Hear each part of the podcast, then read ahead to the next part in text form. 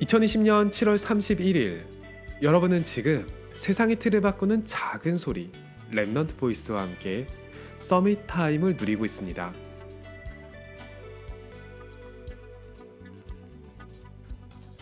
제 이미지가 좀 그런 것 같아요.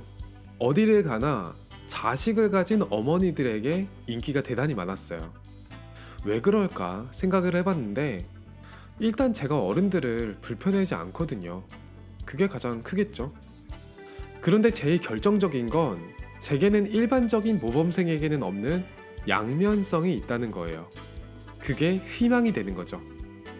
만약에 자식이 예배나 공부보다 게임을 좋아한다면 부모님 입장에서 얼마나 속상하겠어요. 그런데 저는 게임도 많이 해봤거든요. 그래서 어쩌면 부모님들이 놓칠 수 있는 부분을 저는 알 수도 있어요. 표면적으로는 그냥 공부를 많이 한 사람이지만 사실 속으로는 여러 가지를 찾아 헤맨 경험이 있거든요.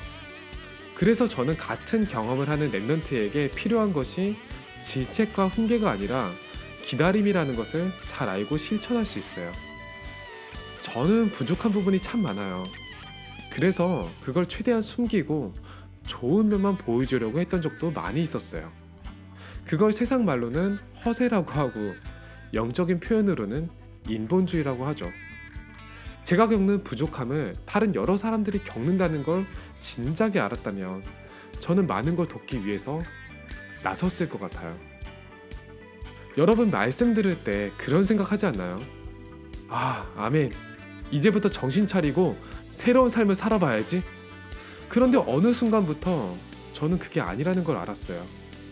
지금까지 살아온 제 삶이 그냥 빛이 날 수 있겠다 싶었거든요. 나한테 오늘 해결되지 않은 문제가 있을 때 내일 아침에 그게 당장 없어지는 게 응답이 아니라는 거죠. 그 문제 때문에 내가 망할 것 같지만 랩런트의 삶이 망하리라는 법이 없더라고요. 여러분은 어떤 이미지를 가지고 있나요? 만들거나 지키지 마세요.